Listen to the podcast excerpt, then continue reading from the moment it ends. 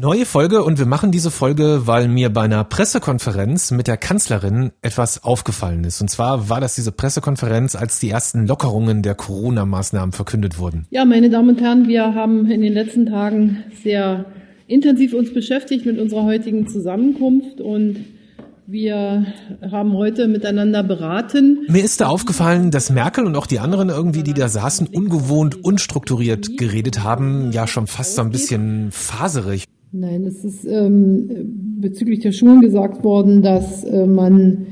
Ähm und da ist mir irgendwie aufgefallen, meine Fresse, was muss eigentlich gerade für ein unfassbarer psychischer Druck auf denen liegen? Würdest du das als Psychologin auch so sehen? Ja, das habe ich auch beobachtet, dass gerade in dieser angesprochenen Pressekonferenz schon anscheinend enormer Handlungsdruck da auf den Personen lastete. Corona-Psychologie, ein Podcast von MDR Sputnik mit Psychologin Dr. Annegret Wolf. Es soll aber nicht um Angela Merkel gehen, sondern ganz allgemein um Menschen, auf dessen Rat und eben auch Entscheidungen wir angewiesen sind. Und ich würde gerne verstehen, was die durchmachen und warum sie vielleicht auch manchmal für uns ja komische Sachen sagen oder entscheiden. Ich habe dazu ein paar Aussagen von Christian Drosten, deinem Kollegen quasi. Mhm dem Virologen, auf den wir jetzt alle gerade gucken, rausgesucht. Und ich habe selber ein Interview gemacht mit dem Gesundheitsdezernenten der Stadt Frankfurt. Und ich würde dich, nachdem wir die gehört haben, bitten zu erklären, was da für ein psychologischer Hintergrund hintersteckt. Okay, ich gebe mir Mühe, ja. Wir starten mal mit der Schilderung von Stefan Meyer. Das ist der Gesundheitsdezernent von Frankfurt, stellvertretend für, ich glaube, ganz viele Politiker überall bei uns im Land. Ich wollte von ihm wissen, was denn bisher die schwierigste Entscheidung für ihn war in dieser Krise. Eine äh, war die äh, Entscheidung, äh, die mit die damit zusammenhing, äh, dass wir hier Infektionen in Alten- und Pflegeheimen hatten. Und äh, wie gehen wir damit um, die Fragen, die uns dann von Heimleitungen zum Beispiel gestellt wurden und wo wir uns dann unmittelbar dazu verhalten mussten. Und wo ich wusste, wenn diese Menschen infiziert werden, dann wird ihr Risiko sehr groß sein, dass sie diese Erkrankung nicht überleben werden. Und deswegen, sowas geht einem dann auch ganz persönlich unter die Haut. Und ich habe gemerkt, da bin ich dann irgendwie vielleicht nicht unbedingt äh, das Paradeexempel eines abgebrühten Politprofis, sondern da habe ich dann schon gemerkt, da kam dieses Würgen im Hals äh, und wo ich gemerkt habe, nee, da dreht sich dann tatsächlich um Leben und Tod. Was sagst du dazu? Also ich finde, er hat so viele Dinge angesprochen, die eigentlich äh, exemplarisch für diese Situation von Entscheidungsträgern in dieser aktuellen Situation jetzt eben auch gerade sind, die sehr von Unsicherheit und mhm. enormer Komplexität auch geprägt ist. Das erste zum Beispiel, das ist mir jetzt am meisten auch in Erinnerung geblieben, er hat halt klar zugegeben, er ist auch nur ein Mensch. Ja, und das kennen wir äh, bei auch sehr, sehr hohen Entscheidungsträgern, wie zum Beispiel Angela Merkel hatten wir im letzten Jahr diese berühmten Zitteranfälle, wo wir uns auch irgendwie alle Sorgen gemacht haben natürlich, aber auch dann dachten, oh, Hallöchen, Mensch, sie zeigt ja auch mal Schwäche. Da ist wahrscheinlich wirklich ein bisschen Druck vorhanden. Ich glaube, da haben das viele Menschen erstmal so richtig verstanden, dass auch Entscheidungsträger oder Menschen im öffentlichen Leben auch Ängste haben, sich jetzt auch um ihre Familien sorgen, Unsicherheit empfinden und sich eben auch mit diesem echt unangenehmen Thema der Unendlichkeit beschäftigen müssen. Tod. Genau, ja. Das ist das Erste und das finde ich auch sehr wichtig, dass er das gesagt hat, dass ihm das eben auch so an die Nieren geht. Aber das Zweite ist, dass gerade diesen, diesen Personen, die jetzt auch irgendwie Entscheidungen treffen müssen und auch abwägen müssen, dass natürlich da jetzt auch ganz, ganz viele Informationen tagtäglich auf die eingeprasselt werden, die sie selber gar nicht so aufgrund ihres Expertenwissens einordnen können. Ja, also wie kann ein Politiker entscheiden, ob da jetzt eine medizinische Entwicklung äh, schwerwiegend ist, ob sich das Virus, das da irgendwo in China mal grassierte, ob das wirklich nach Europa rüberkommt? Das kann man doch in so einer neuen Situation ganz schwer einschätzen. Und deswegen sind sie ja auch angewiesen auf den Rat und Empfehlungen von Experten in diesem Gebiet, müssen das aber abwägen, müssen es gleich verstehen, selegieren und Prioritäten setzen. Mhm. Also das ist das nächste. Und das dritte ist natürlich auch der unglaubliche Zeitdruck. Ja, also wir erwarten doch immer von äh, solchen Personen, wir haben die ja auch gewählt, die sollen ganz schnell handeln, sofort die Information aufnehmen, aber auch direkt dann letztendlich die Lösung parat haben für das Problem. Andernfalls wird ihnen das auch vorgeworfen. Und das sehe ich hier wirklich als Problem. Ne? Also, dass so ein Zeitdruck, so ein sozialer Druck auch aufgebaut wird, dass da gehandelt werden muss, gerade bei solchen Entscheidungen, wie er auch gesagt hat, bei denen es um Leben und Tod geht. Es geht hier nicht um eine schlechte Restaurantempfehlung. Es geht hier darum, um Leben und Tod zu entscheiden. Und das kann eben dazu führen, dass ein in gewisser Art und Weise übersprungsmäßiges Handeln dann vielleicht auch manchmal eben ausgelöst wird. Interessant, dass du das sagst, weil ich habe nämlich den Gesundheitsdezernenten von Frankfurt auch danach gefragt. Also da war ja in diesem Altenheim Corona ausgebrochen und er hatte jetzt die Aufgabe, sich da irgendwas auszudenken. Er hat dann mit großem Aufwand sich dafür entschieden, alle Altenheime durchtesten zu lassen. Am Ende muss man sagen, war das eine gute Idee, denn die haben so rausbekommen, dass ein Koch das Virus verbreitet hatte. Das konnte er aber zu diesem Zeitpunkt, wo er das ja quasi angeordnet hat, aber noch nicht wissen. Und ich habe ihn eben gefragt, ob er vor dieser Entscheidung, wo es ja tatsächlich um Leben und Tod ging, Angst hatte. Ähm, also mir vor Augen stand vor allem äh, dann die Gefahr und das Risiko, dass ich durch Unterlassen von Handeln mhm. äh, Menschenleben gefährde. Ist das ein typisches psychologisches Phänomen? Naja, ich würde das in gewisser Art und Weise, auch wenn das manchmal negativ besetzt ist, das Wort ähm, als Aktionismus bezeichnen. Und das kennen wir gerade alle. Wir, wir haben alle dieses Gefühl, gerade nichts tun zu können aufgrund dieser aktuellen Viruslage eben, ne? dass wir uns irgendwie hilflos fühlen, dass wir keine richtige Kontrolle haben und deswegen tun wir bestimmte Dinge. Darüber haben wir jetzt auch schon mehrfach gesprochen, wie zum Beispiel Hamsterkäufe oder Masken aufsetzen, um das Gefühl von Kontrolle wiederzuerlangen. Und das Problem ist aber, dass wir eben auch so einen Aktionismus in gewisser Art und Weise von diesen Leuten erwarten. Es ist deren Job ja, es ist deren Job, aber das heißt nicht, dass sie äh, nicht auch mal vielleicht unpopuläre Entscheidungen, falsche Entscheidungen treffen und dass man das auch bitte immer im Hinterkopf behalten muss. Und das kennen wir auch alle. Wenn wir unter Zeitdruck sind und unter einer riesigen Beobachtung stehen, unter Erwartungsdruck stehen, ähm, das Richtige zu tun, dann passieren manchmal auch Fehler. Und was er eben auch noch gerade meinte, wollte ich auch noch kurz gern sagen, diese Komplexität der äh, gerade herrschenden Situation, also dass sich das auch so mega schnell entwickelt, jeden Tag neue Infos, jeden Tag neue Infektionszahlen und Entwicklungen und ähm, Erkenntnisse auch aus der Forschung und verschiedenen anderen Gebieten. Das muss man auch erstmal verarbeiten, ja. Aber wenn die ganze Zeit verlangt wird, jetzt musst du aber auch direkt handeln auf Grundlage dieser Information, bedeutet das eben auch, dass am nächsten Tag das natürlich enorm scharf in der Kritik stehen kann, klar. Das hat er auch gesagt äh, in dem Interview, dass man bereit sein muss, eine Entscheidung, die man gestern getroffen hat, aufgrund einer neuen Faktenlage wieder rückgängig zu machen, ohne Angst davor zu haben, dass einem das dann um die Ohren fliegt. Ja, und diese Angst ist aber meistens sehr groß. Das sind klassische Dilemmasituationen, wie wir sie in der Psychologie ganz häufig haben. Also tatsächlich auch, wo teilweise entschieden werden muss, okay, wer wird jetzt behandelt, wer wird nicht behandelt, äh, wer hat Vorteile, wer Nachteile. Es geht immer um Kosten-Nutzen-Abwägungen und es geht darum, Risiken einzuschätzen. Und das ist für Personen, die sich mit solchen Situationen nicht auskennen, wie wir es gerade alle sind, ja. auch den Politiker, es ist, es ist nicht einfach. Gibt es eigentlich einen Unterschied zwischen der Entscheidung, baue ich jetzt einen Spielplatz für, für meine Stadt oder schütze ich die Bürger vor dem Virus? Ist das eine psychologisch gesehen unterschiedlich schwere Aufgabe für mich? Ja, auf jeden Fall. Also schon auf Grundlage des Abstraktheitsgrades. Das eine ist ja ein ganz konkretes Vorhaben, was eine kleine Stadt betrifft, vielleicht, ja, oder einen kleinen Stadtteil. Und das andere ist eine Entscheidung, die eine viel, viel größere Tragweite hat, die irgendwie, wenn ich jetzt an Deutschland denke, 80 Millionen Menschen umfassen muss und vielleicht auch irgendwie zufriedenstellen muss. Das ist ja das Nächste. Mhm. Irgendwie jeder hat natürlich auch eine Meinung und äh, eine persönliche Situation auch gerade. Äh, deswegen ist das also ein absoluter Unterschied, welche, welche Tragweite meine Entscheidungen haben, welche Verantwortung ich habe, für wie viele Menschen tatsächlich auch aber auf der anderen Seite eben auch, was für Risiken ich eingehe und was, was ich investieren muss. Und das ist halt so ein Ding gerade. Wir haben sehr viel investiert. Wir haben die wirtschaftliche Lage investiert und ein Risiko aufgenommen, auch psychologische Folgen, soziale Folgen und so weiter. Mhm. Ähm, aber haben dafür medizinisch vermutlich sehr viel gewonnen für die Gesundheit und äh, dass eben nicht so viele Menschen sterben müssen. Man sieht es aber nicht, weil das die Situation, dass äh, gesunde Menschen nicht sterben, ist halt der Normalzustand. Ist der Ist-Zustand, ja. genau. Ne? Das ist das ist schwierig in unseren Kopf hineinzubekommen, dass äh, das schon äh, gerade vermutlich etwas bringt, was gerade getan wird.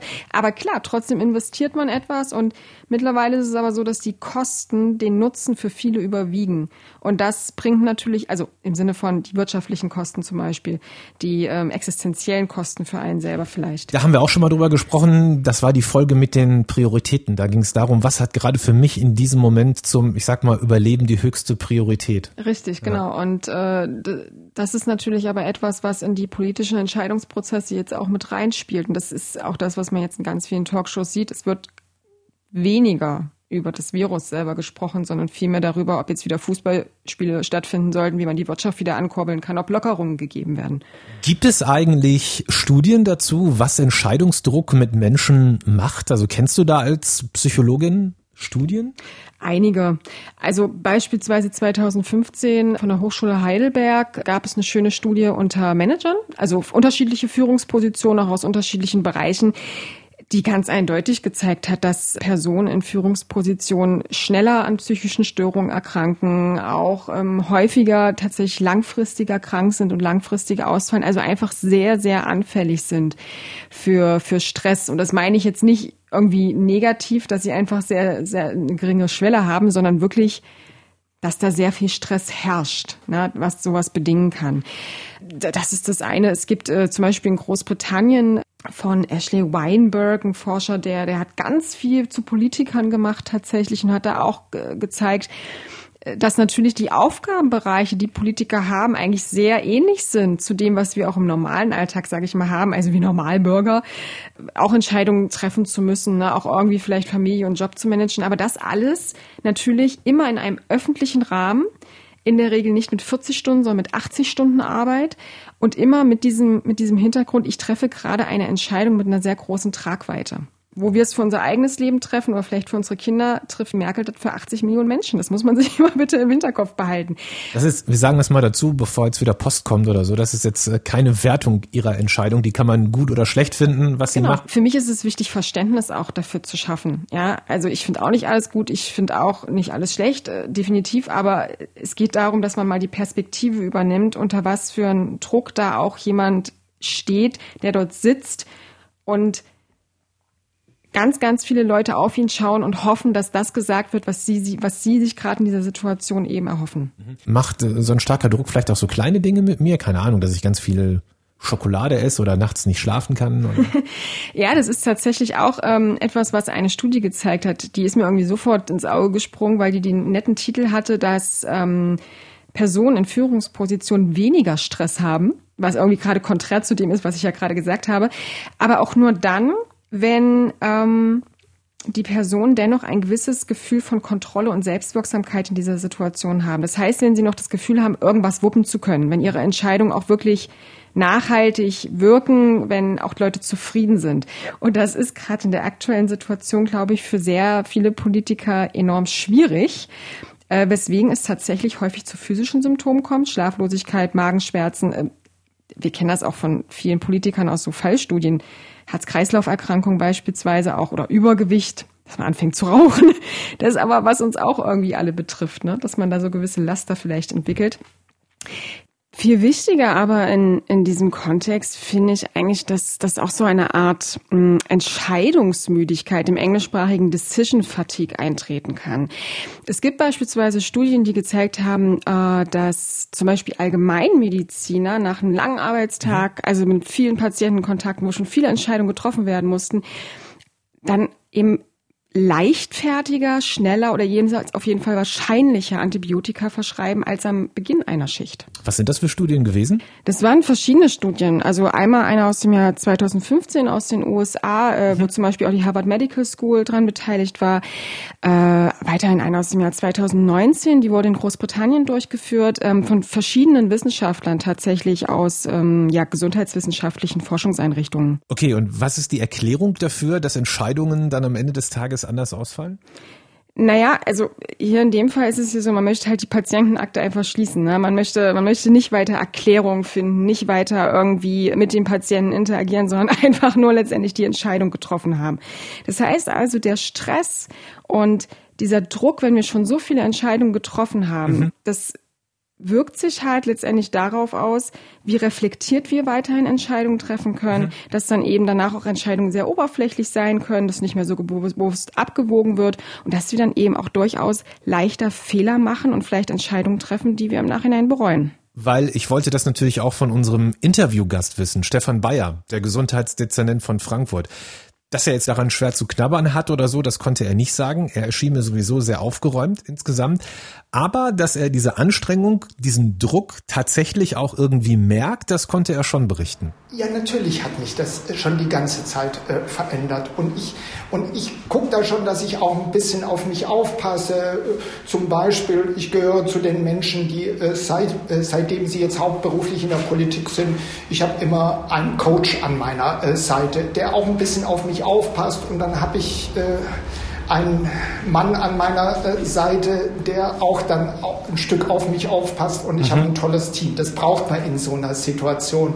Aber ich bin schon, wenn ich abends äh, nach Hause komme und am Wochenende merke ich auch bis hinein so in, ich merke das ganz körperlich, was dann alles in der Woche auf den Schultern liegt und ich weiß auch, wie groß die Gefahren sind, dass man dann vielleicht mal über seine Grenzen äh, rausgeht. Mhm.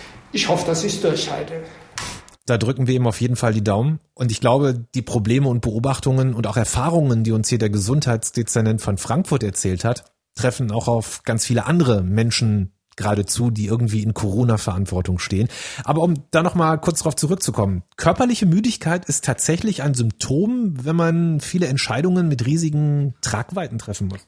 Ja, wenn man generell einfach Stress empfindet und große Verantwortung ähm, vor allem für andere Menschen auch zu haben, bedeutet eben auch nur mal Stress.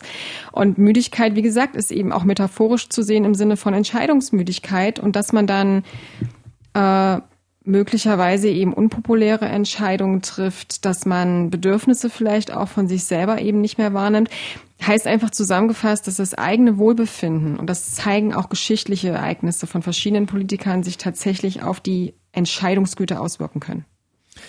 Wir müssen jetzt mal dazu sagen, wir wissen nicht und wollen nicht darüber urteilen, wie es den Menschen, die wir hier namentlich benennen oder auch hören, tatsächlich geht. Also Nein. wir wollen nicht auf die konkrete Situation von diesen Menschen eingehen, sondern wir versuchen hier nur anhand der Erzählungen grundsätzliche Situationen ein bisschen nachzuzeichnen und ich weiß nicht, vielleicht auch ein bisschen Verständnis dafür zu schaffen, ne, was da eigentlich gerade passiert. Ja.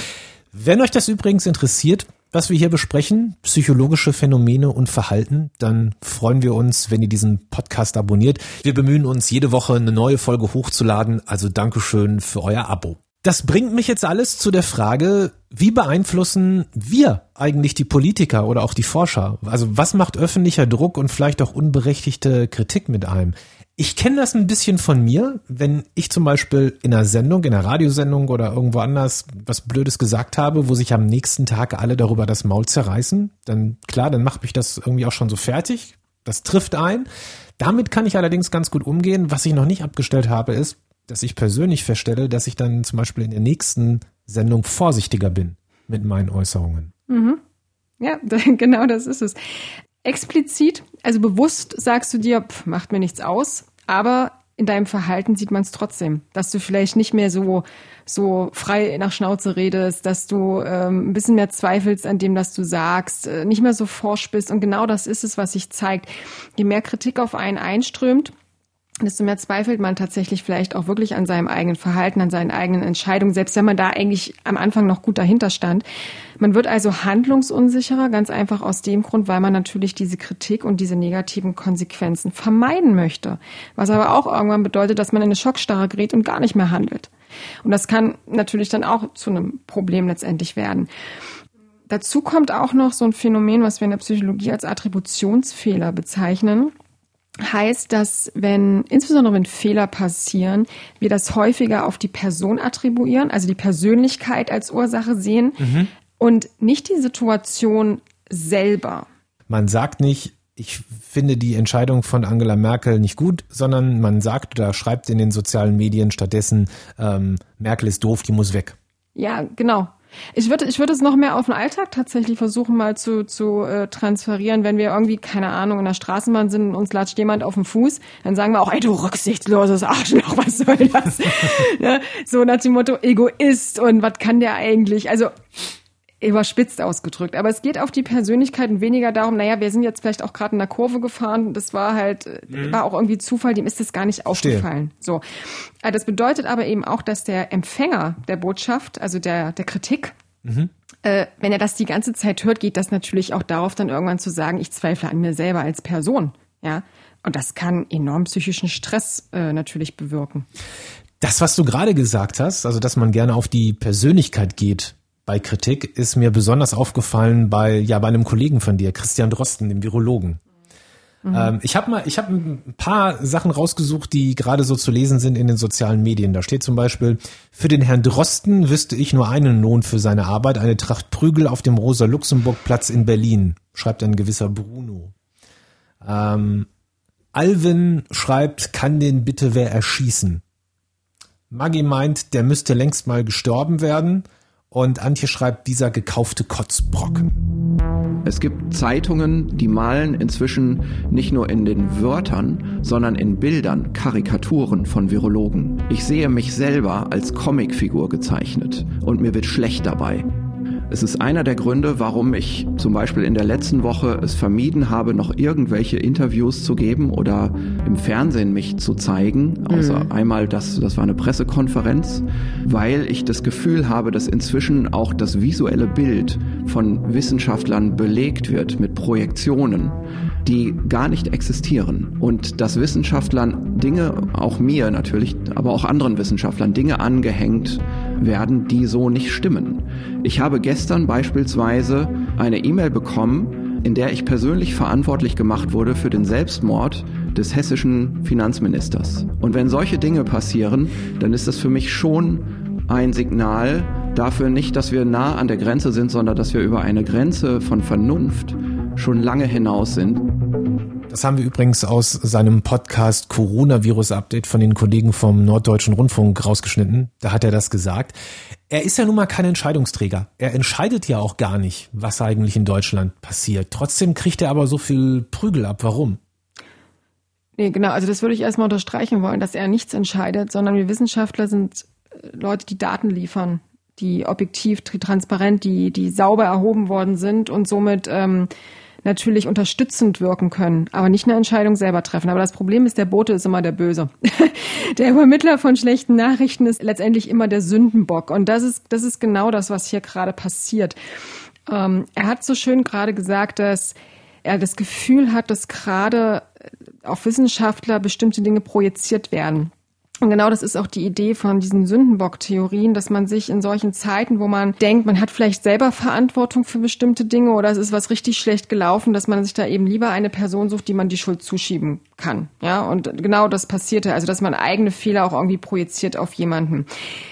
Das kann hier sein. Ich glaube eher, dass es hier was anderes ist, ähm, was wir auch schon oft angesprochen haben. Einfach diese, diese Zeit gerade, in der wir leben, ist sehr unsicher für viele. Ne? Und viele mhm. können sich das einfach nicht erklären, weil das Virus viel zu abstrakt ist und unsichtbar ist und man kann es nicht greifen. Also was tun wir?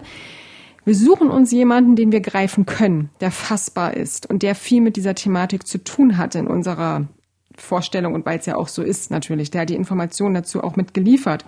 Bedeutet also, wir suchen uns eine Person, die in der Öffentlichkeit steht, die vermeintlich eben da, da mit, mit diesem Thema auch zu tun hat und projizieren die Angst, die wir haben, auf diese Person und versuchen eben eine Schuldzuschreibung zu machen, um das Phänomen, was für uns eigentlich ungreifbar ist, fassbar zu machen und erklärbar zu machen. Das ist eine klassische Sündenbock-Theorie.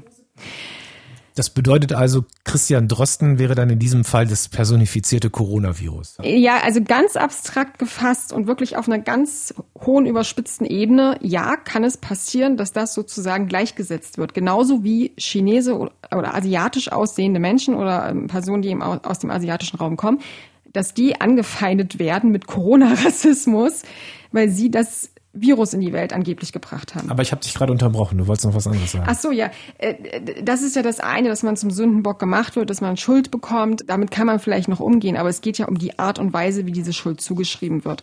Und ich gebe ihm da komplett recht, dass hier Grenzen überschritten werden, weil es geht hier um Hass und es geht hier um Drohungen, es geht hier um Gewaltandrohungen und zwar auf schlimmste Art und Weise. Auf jeden Fall, wenn es um solche Äußerungen geht, äh, die ich gerade vorgelesen habe. Ja. Da auf jeden Fall. Und leider kann man auch das psychologisch meiner Meinung nach erklären. Wir haben in der Sozialpsychologie eine Theorie, die nennt sich Frustrations-Aggressionshypothese. Heißt also, wenn wir frustriert sind, das sind die meisten gerade in dem aktuellen Zustand, ähm, neigen wir dazu, wenn auch die richtigen Trigger in der Situation vorliegen, zu aggressivem Verhalten. So. Wenn wir dieses aggressive Verhalten aber nicht ausrichten können auf die Quelle der Frustration, das ist halt eigentlich ja das Virus, äh, können wir gerade nicht, müssen wir das irgendwie versuchen zu, zu projizieren und zu transferieren auf irgendjemanden, der halt gerade da ist. Das kennen wir alle. Wenn wir von einem stressigen Alltag nach Hause kommen und frustriert sind, weil der Chef irgendwie blöd zu einem war, dann ist leider der Partner oder das Familienmitglied dran und muss die Aggression aushalten. So. Und Herr Drosten ist jetzt leider in der, oder eigentlich wir Wissenschaftler alle und eben auch Politiker sind jetzt leider in dieser öffentlichen Lage. Wir wurden vielleicht auch vorher hochgehypt, das ist das Nächste. Ne? Ähm, der kann was dazu sagen, der gibt uns hier die harten Fakten und die Empfehlungen und auf den hören wir.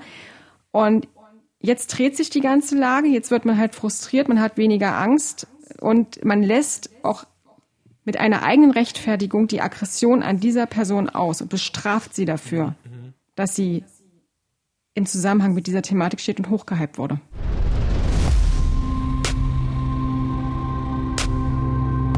Ich möchte ja auch ein bisschen rausfinden, was das dann mit solchen Personen macht. Ne? Also ähm, wozu kann das führen? Also könnte es zum Beispiel, also zum Beispiel ich kann nur von mir ausgehen, ich zum Beispiel, die Beobachtung ist, wenn mich ständig einer kritisieren würde dafür und mich irgendwie ungerecht behandeln würde, dann hätte ich irgendwann keinen Bock mehr, überhaupt irgendwas zu machen, was ja in diesem Fall schlecht wäre, weil wir brauchen ja Experten. Ja, aber genau dazu führt es halt. Also dass ähm, man merkt ja jetzt auch bei ihm, dass er sich eben auch aus der Öffentlichkeit zurückzieht, ja, dass er nicht mehr so viele Statements gibt. Das ist halt eine Konsequenz. Klar, wir wollen auch nicht die ganze Zeit unter Beschuss stehen, wir wollen auch nicht die ganze Zeit beobachtet werden, sondern wir wollen einfach nur informieren. Also ich rede jetzt von uns Wissenschaftlern, ja, und ähm, dafür aber nicht ständig eine Wertung erhalten, die auch noch persönlich wird letztendlich. Und also ich nenne das jetzt mal bösartig Vermeidungsverhalten ist dann natürlich eine Möglichkeit, um sich dem zu entziehen, was aber eben auch bedeutet, dass keine Informationen mehr fließen. Klar, ist, also damit ist keinem geholfen. Das ist so ein bisschen der gesellschaftliche Effekt natürlich. Ähm, weiterhin auch, dass dann bestimmte Berufsgruppen vielleicht auch als unglaubwürdig dargestellt werden. Also es kann natürlich auch rufschädigend sein. Aber ich denke natürlich jetzt auch ganz klar an das Individuum selber, das die ganze Zeit dieser Kritik ausgesetzt ist. Und auch hier kann es zu psychologischen Folgeschäden, zu Traumata kommen. Es kann zu körperlichen Erkrankungen kommen und zu körperlichen Stresserscheinungen, die wir jetzt gerade schon besprochen hatten mit Schlaflosigkeit, Magenschmerzen, alles drum und dran, weil das einfach ein enormer negativer psychischer Stress ist. Und das geht ja nicht nur ihm so, das geht ja gerade ganz vielen Leuten so, die sich irgendwie äußern oder probieren gerade in dieser Krise irgendwas zu regeln. Da bekommen ja viele Leute bekommen ja gerade ordentlich einen ab, ne? Ja, von allen Seiten, weil es ja auch, weil es ist auch gerade eine Atmosphäre und eine Situation, wo natürlich auch jeder eine Meinung und eine eigene individuelle Lage hat. Und ich habe da auch Verständnis für, dass viele Leute äh, frustriert sind und dass es auch bei wirklich sehr, sehr vielen Leuten an Existenzen mittlerweile geht und dass natürlich da Probleme und Frustration mitschwingen. Aber jemanden dafür zur Verantwortung ziehen zu wollen, ganz konkret und ähm, dann eben auch so aggressiv zu beschuldigen, gegen jemanden zu hetzen, ähm, ich glaube, das ist etwas, was keiner verdient und was auch keiner selber möchte. Ich fasse unser Gespräch nochmal zusammen, weil niemand hundertprozentig richtig weiß, was die richtige Entscheidung ist. Es ist für Entscheidungsträger gerade durchaus psychisch sehr herausfordernd, auch weil sie unter permanentem Druck stehen, auch unter Zeitdruck. Es ist für viele Entscheidungen einfach nicht viel Zeit. Ja. Zahlen liegen auf dem Tisch, neue Zahlen, und wir alle wollen sofort wissen, was jetzt zu tun ist. Und das hat mir sehr gefallen, was du gerade gesagt hast. Der Überbringer einer Nachricht ist nicht der Verursacher. ich, ich, glaube, es ist so, im Mittelalter hat der König ja den Überbringer von schlechten Nachrichten direkt in den Kerker gesperrt, im besten Fall. Ja, Noch, klar, ja. der war halt da leider, der Arme. zusammenfassend psychischer Ausnahmezustand nicht nur bei uns Normalbürgern, sondern auch tatsächlich bei allen, die sich ja beruflich damit befassen. Ja, das, das ist halt auch so wichtig, finde ich, dass man dafür auch Verständnis hat und mal die Perspektive versucht zu übernehmen, dass wir irgendwie tatsächlich alle gerade im selben Boot sitzen und man nicht von, von einer Person die eine richtige Entscheidung in so einer unfassbar komplexen und neuen Situation abverlangen kann. Danke, dass du uns dabei geholfen hast. Dankeschön, Dr. Wolf. Gerne. Corona-Psychologie, ein Podcast von MDR Sputnik mit Psychologin Dr. Annegret Wolf.